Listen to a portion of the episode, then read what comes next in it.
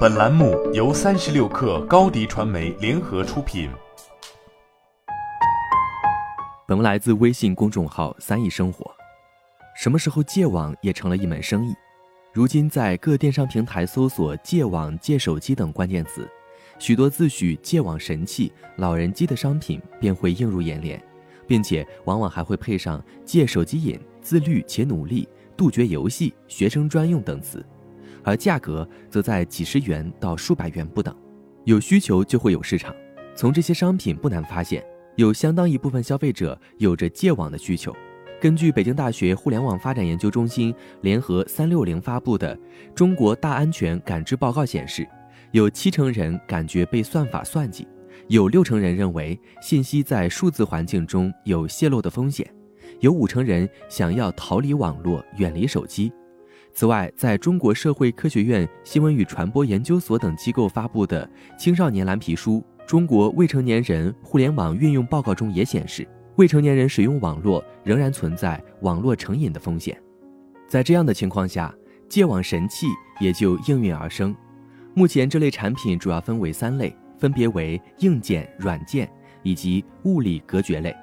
其中，硬件往往是此前的老人机，或是已不具备现有水准的老手机，例如史上最畅销的诺基亚幺幺幺零，拥有全键盘、号称安全性之王的黑莓八七零零 C 等机型，也有诸如多亲手机、朵唯 V 九等专为儿童或学生推出的机型。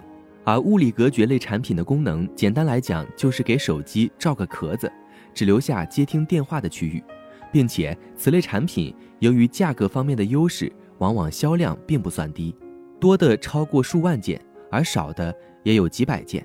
虽然初看手机监狱或手机定时盒子这类产品不免会疑惑，但事实证明这类产品还是有市场的。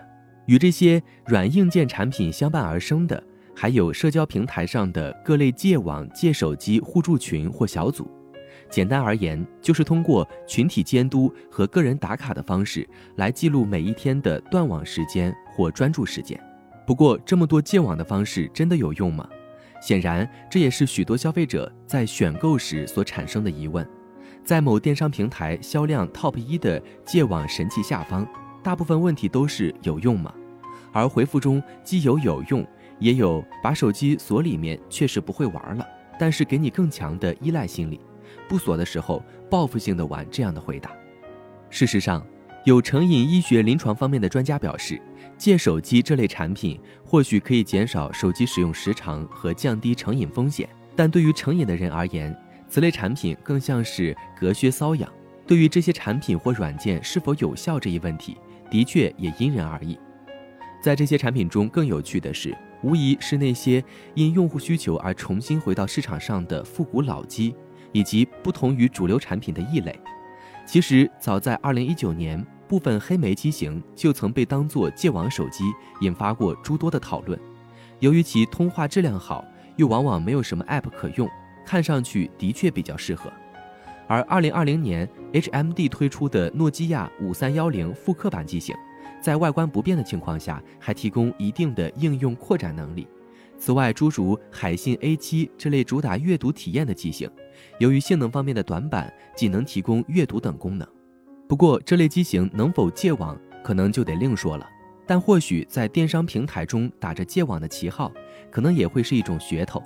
不过话又说回来，在不想干正事儿时，仅仅依靠降级设备锁机或是断网，就真的有用吗？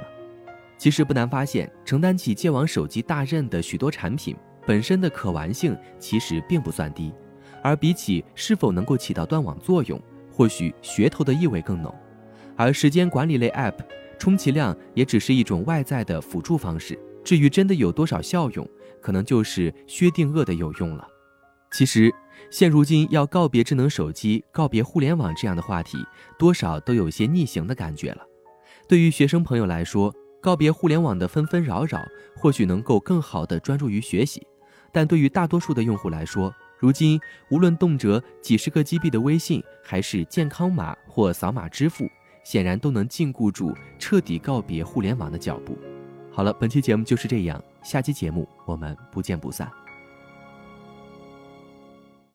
你的视频营销就缺一个爆款，找高迪传媒，创意热度爆起来，品效合一爆起来。微信搜索高迪传媒，你的视频就是爆款。